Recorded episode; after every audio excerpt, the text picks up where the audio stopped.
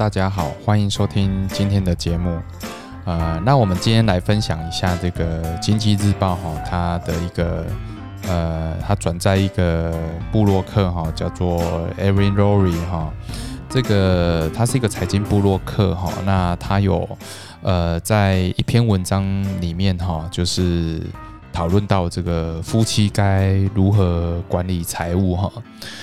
呃，那我们今天的节目呢哈，我们会先从这个这一这一篇文章哈，我们开始讨论这个夫妻之间哈，他们呃就是说有一些共同的一些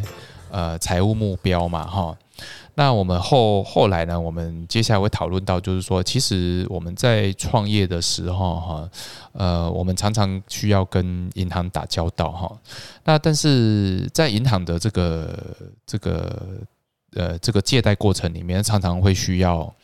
这个这个另外一个保证人，哈。那那这个夫妻常常都是一个。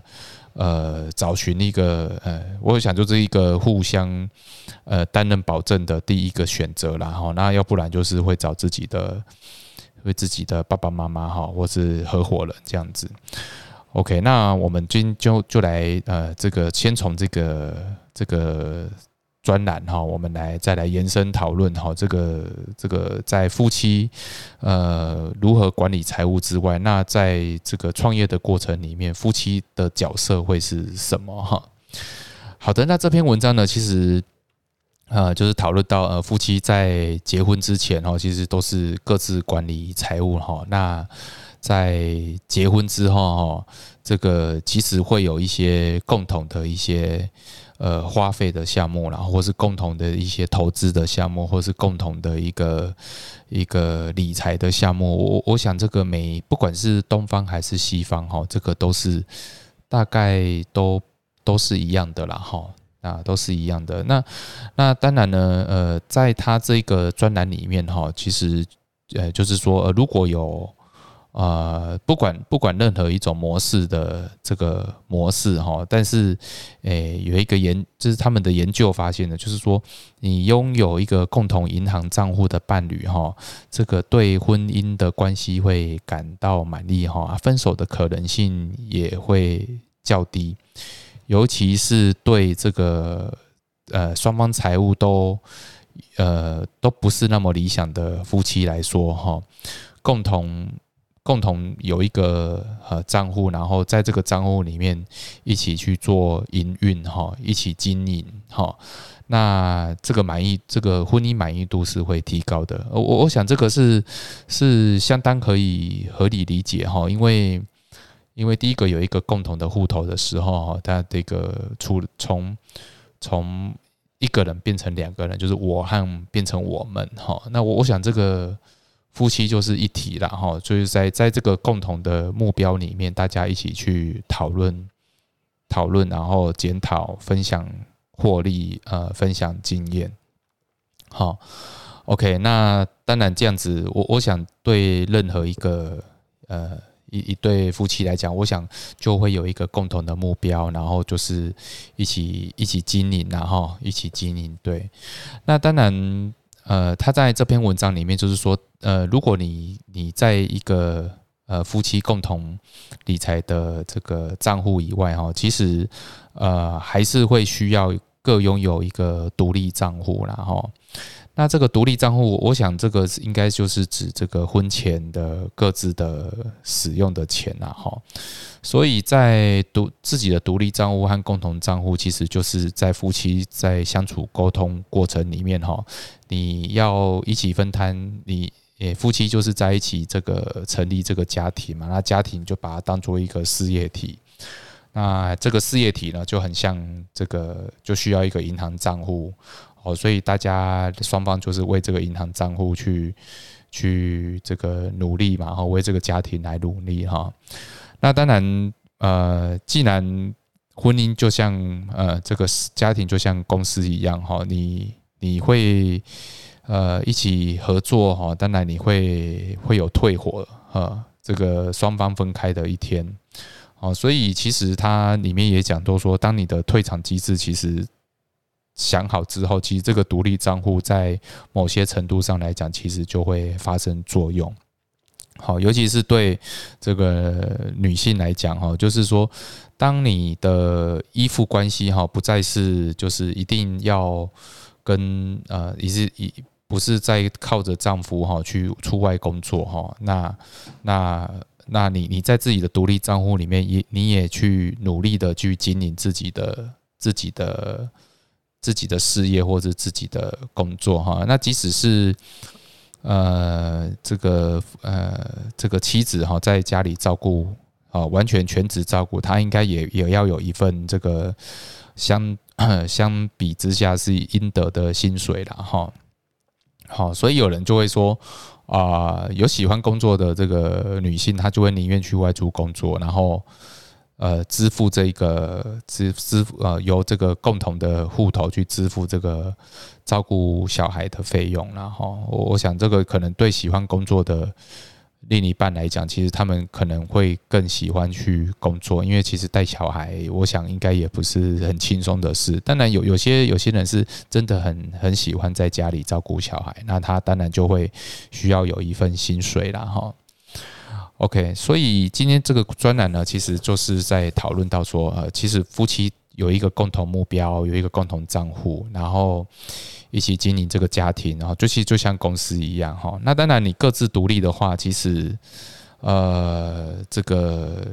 也是有一个好处啦哈，就是说，当你当你的这个财务是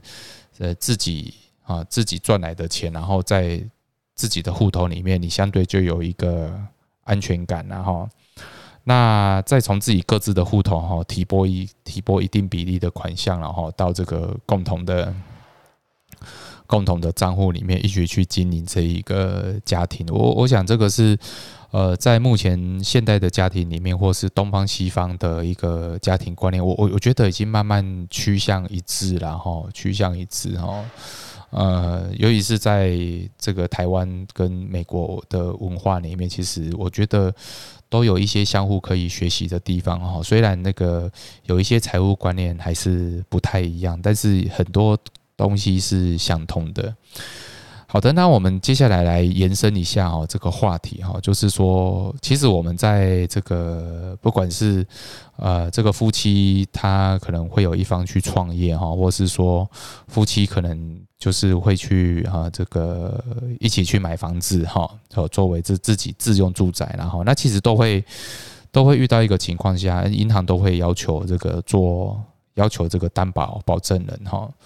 所以呢，夫妻是不是应该去相互担保，或者事业上是不是应该相互担保？哈，其实我我觉得这是一个可以讨论的问题。哈，其其实，在银行很保守的角度来讲，哈，他当然希望他的啊，他他的他借出的钱，哈，他他这个债权，哈，是可以百分之百回收的，哈，不但是你可以付得出利息，那即使今天违约之后，他还是能百分之百收回来这些款项。但是这个呃，这个保保守的观念哦，跟现代比较好，这个呃比较先进的这个呃夫妻的观念来讲啊，我觉得常常会就会有一些抵触了。例如说，其实夫妻是虽然是共共同财产，但是夫妻有没有会有这个必要去相互相互互相保证哈？好，但这个其实就会有一些抵触了哈，就是说，哎，这个事业体是你的，为什么我要帮你做担保？哈，只是因为这个银行要求一个保人哈，那当然这个这个部分就会影响到这个呃银行贷款的意愿，那那这个是不是就也会相对延伸一些夫妻的紧张关系啦？哈？所以所以其实，在银行。贷款这一块就是可能就必须考量到，那这个事业体是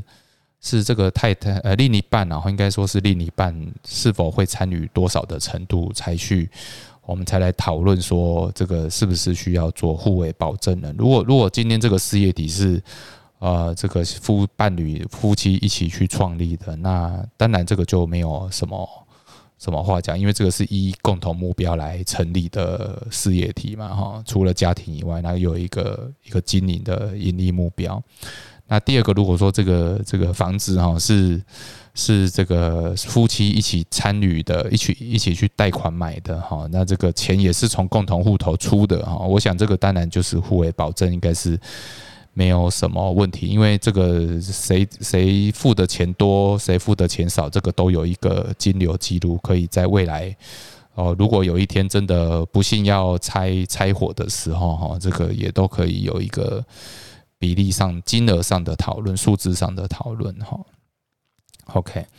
那当然，如果说今天是完全不相干的事情，我觉得可能就是需要去做一个检讨了，哈。就是说，哎，我是不是真的有必要一个跟我完全不干、不相干的事情去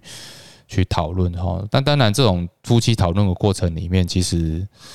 其实就是，当然有些夫妻呃另另一半可能就是会妥协哈，然后当然另外另外一半可能会想一些解决的方式来减少这个夫妻可能产生摩擦的机会然后哦，例如说那要不然我就我就提出一个金额就支持你支持你的事业对啊，但是我可能就不不做保证啊哈，那因为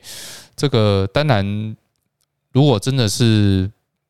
为了另外一半好，然后真的是勉为其难去做保证的时候，那有一天你分开的时候哈，你也记得要去涂销这个保证哦，因为夫妻关系已经不存在。好，所以我觉得这个是不是应该做保证人哈？我我想在目前的婚姻观里面，当然是没有办法，我觉得是不建议的啦哈，不建议去互为保证。但是如果说这一个这个互为保证的标的物，哈，就就是这个互为保证可能是一个公司，可能是一个房子，是夫妻相互一起的目标，哈，就是都有参与，都有一起付钱的。那我觉得这个相互保证，就是这当然就是一定要去是可以接受的啦，哈。所以是不是应该互为保证呢？我觉得银行也要去思考说。呃，在现代的家庭婚姻观里面哈，其实夫妻都是独立的个体，虽然是共同财产制。那如果说他们已经在婚前已经约定是各自独立的财产了，那那他有他有必要去为一个跟他不相干的事业体去担保吗？哈，所以我想这个必须呃，银行金融机构也必须与时俱俱进啊，哈，才能去啊，才能去让这个这个。才能跟上这种目前这个比较快速改变的呃这个婚姻观念以及这个伦理观念哈。好的，那我们今天的节目呢就分享到这边，也希望可以带给大家更多一点的参考哈。那也也希望这些主题可以让你去回头再想一想自己的和婚姻关系里面，我们要怎么去建立一个正确的理财。理财的这个目标，然后夫妻可以一起进步，一起成长。好的，那我们今天节目就在这边，拜拜。